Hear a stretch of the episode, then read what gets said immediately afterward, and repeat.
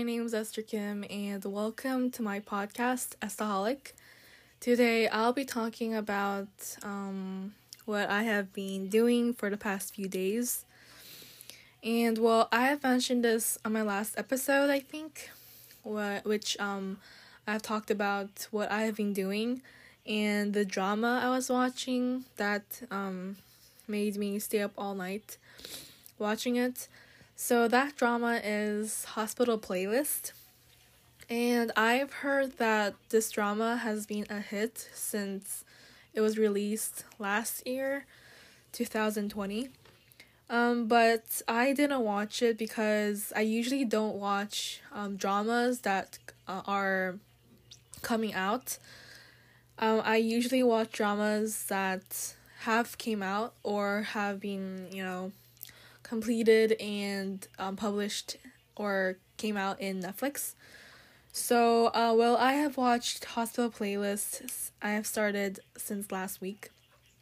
And there are a total of two seasons, and it just talks about the life of five medical, um, so five doctor who are friends since either elementary, middle school, high school, and college.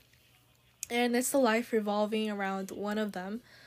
Also, one each of them as episode goes on.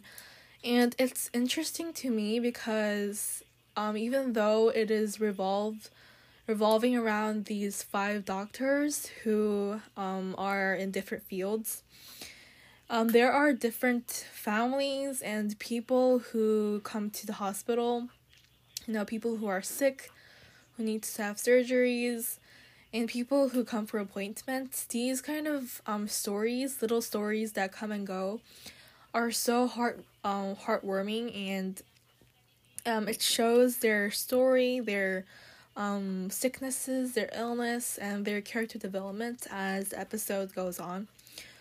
So, um, one example is that a daughter who is very sick, who was alcoholic, and her liver was completely um, destroyed, was sent to the hospital with along with her father.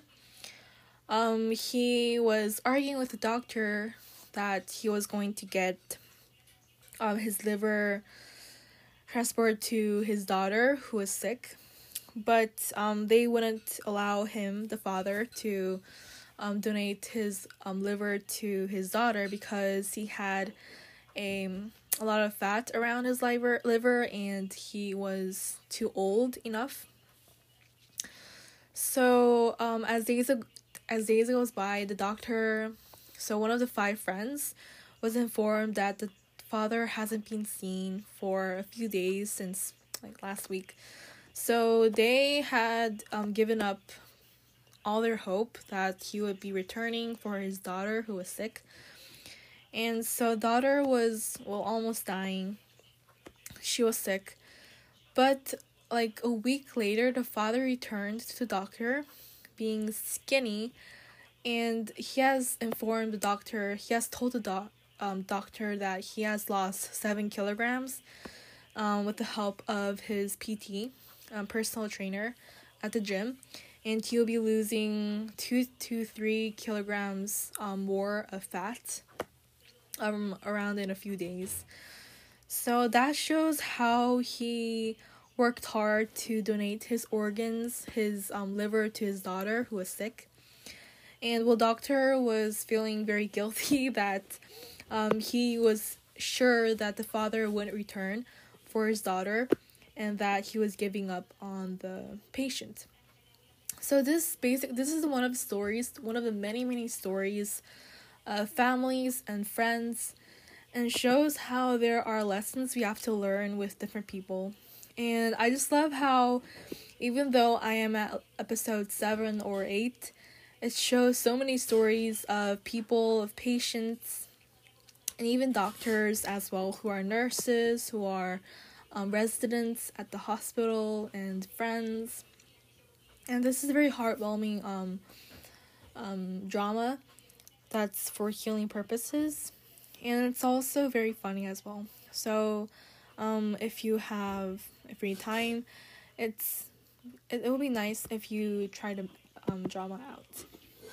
Anyways, I hope you enjoyed this episode of a brief summary of the drama and a story I've told about uh, from the drama.